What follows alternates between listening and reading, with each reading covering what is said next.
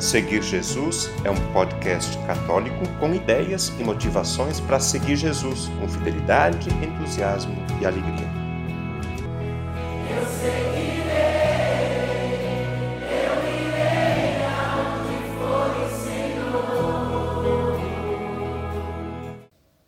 Ontem, domingo, dia 18 de julho, tivemos a oportunidade de refletir sobre o olhar que Jesus dirige aos apóstolos e aos necessitados. Neste podcast, eu quero continuar e ampliar a reflexão feita ontem. Vou utilizar trechos de dois artigos que encontrei nas leituras da internet. O primeiro é do teólogo espanhol José Antônio Pagola. O título é Olhar as pessoas como Jesus as olhava. Ele diz assim: os discípulos, enviados por Jesus para anunciar seu evangelho, voltam entusiasmados. Falta-lhes tempo para contar a seu mestre tudo o que haviam feito e ensinado. Ao que parece, Jesus quer escutá-los com calma e os convida a retirar-se sozinhos para um lugar deserto, a fim de descansar um pouco. As pessoas estragam esse plano. De todas as aldeias correm à sua procura já não é possível aquela reunião tranquila que Jesus havia planejado a sós com seus discípulos mais próximos. Quando chegam ao lugar, a multidão o havia invadido todo. Como reagirá Jesus? O evangelista descreve com detalhes sua atitude. As pessoas nunca incomodam Jesus. Ele fixa seu olhar na multidão. Sabe olhar não só as pessoas concretas e próximas, mas também essa massa de gente formada por homens e mulheres sem voz, sem rosto e sem importância especial. Imediatamente desperta nele a compaixão. Não a pode evitar. Sentiu compaixão deles, diz o evangelista. Traz a todos bem dentro de seu coração. Jesus nunca os abandonará. Ele os vê como ovelhas sem pastor pessoas sem guias para descobrir o caminho, sem profetas para ouvir a voz de Deus. Por isso, pôs-se a ensinar-lhes muitas coisas, com calma, dedicando-lhes tempo e atenção para alimentá-los com sua palavra curadora. Na igreja, temos de aprender a olhar as pessoas como olhava Jesus, captando o sofrimento, a solidão, o desconcerto ou o abandono que sofrem muitos. A compaixão não brota da atenção às normas ou à recordação das nossas obrigações. Desperta-se em nós quando olhamos atentamente os que sofrem. Não podemos permanecer indiferentes ante tanta gente que, dentro das nossas comunidades cristãs, anda a procurar um alimento mais sólido que o que recebe. Não temos de aceitar como normal a desorientação religiosa dentro da igreja. Temos de reagir de forma lúcida e responsável. Não poucos cristãos procuram ser melhor alimentados. Necessitam de pastores que lhes transmitam a mensagem de Jesus. Um dia teremos que revisar diante de Jesus, nosso único Senhor, a maneira como olhamos e tratamos essas multidões que estão abandonando silenciosamente a Igreja, talvez porque não podem ouvir entre nós seu Evangelho ou porque já não lhes dizem nada nossos discursos, comunicados e declarações. São pessoas simples e boas que estamos decepcionando porque não veem em nós a compaixão de Jesus.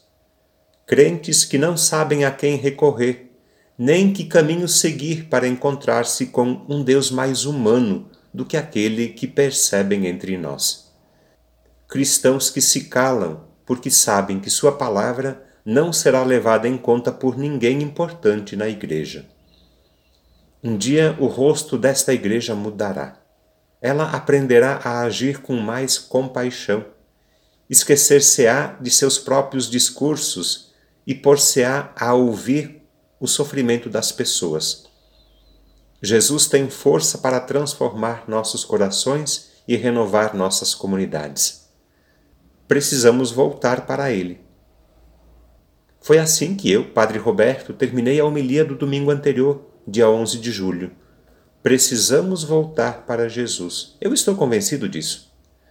Precisamos voltar a Ele o quanto antes, voltar a Jesus, voltar para Jesus, lembrar o que lhe disse, o que ensinou, o que fez. Jesus deve ser a referência, a inspiração e a motivação para a nossa missão hoje. Essa é a solução. Jesus, Ele é a nossa salvação. O segundo texto que eu quero partilhar neste podcast é do padre jesuíta Adroaldo Palaoro. Ele fala da compaixão, marca característica do ensinamento de Jesus. Ele reflete assim: Um dos sintomas de desumanização que está revelando seu triste rosto no contexto atual é o fato de deixar-nos de vibrar com o que os outros vivem, viver como alheios uns dos outros, blindar-nos uns frente aos outros, ou seja, incapacitar-nos para a compaixão. A compaixão está cada vez mais ausente da esfera pública e de nossas relações com o outro diferente e com o outro distante que sofre.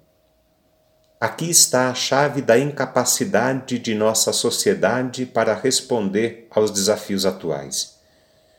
Vivemos num contexto social onde somos ameaçados por uma forma sutil de apatia. Aqui, a compaixão se quebra com excessiva facilidade, se atrofia e se transforma em sem paixão. Com isso, nossas relações se desumanizam. Tal sem compaixão é uma enfermidade social, um problema coletivo, algo que vai se fechando mais e mais, de tal modo que as pessoas vibram com menos gente, em círculos íntimos e unicamente com quem faz parte do seu gueto. Acostumamo-nos com a lógica deste mundo que esvazia nossa capacidade de nos surpreender ou de nos inquietar impermeabilizamos o coração frente à magnitude das feridas sociais, conformando-nos em responder: não há nada que fazer. Vão desaparecendo os horizontes de sentido que incluem a alteridade. Qualquer implicação com o outro implica suspeita, frieza, distância, preconceito.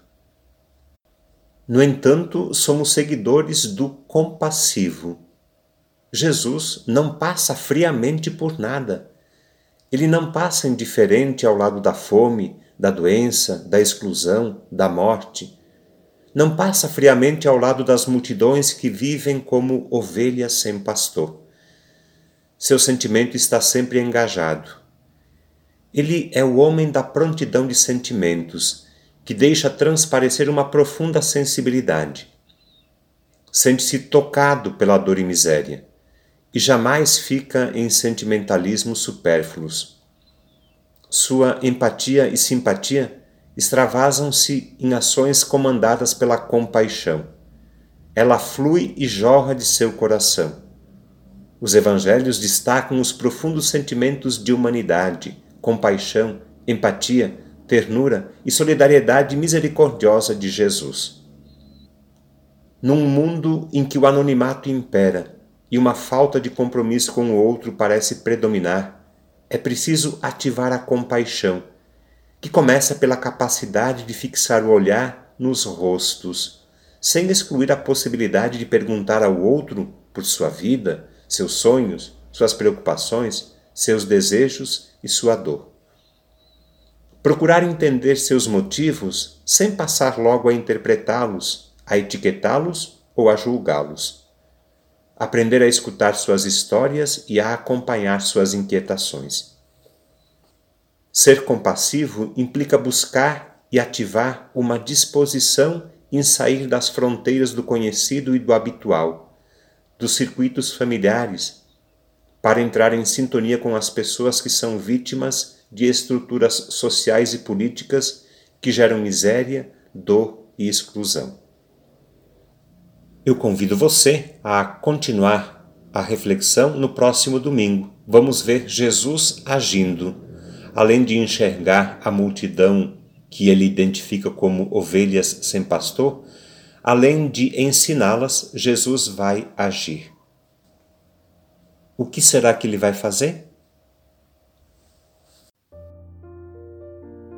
O conteúdo deste podcast está disponível na internet em diversas plataformas. Cito algumas para você conhecer e escolher: Google Podcasts, Spotify, Apple Podcasts, Anchor e Deezer. Convido você a se inscrever num desses canais para ouvir outros conteúdos já produzidos, compartilhar nos grupos com familiares e amigos e também receber as próximas publicações. Eu lembro que o podcast Seguir Jesus tem duas publicações por semana. No domingo, a homilia do Padre, e na segunda-feira, um conteúdo variado que nos ajuda a seguir Jesus com fidelidade, com entusiasmo e alegria.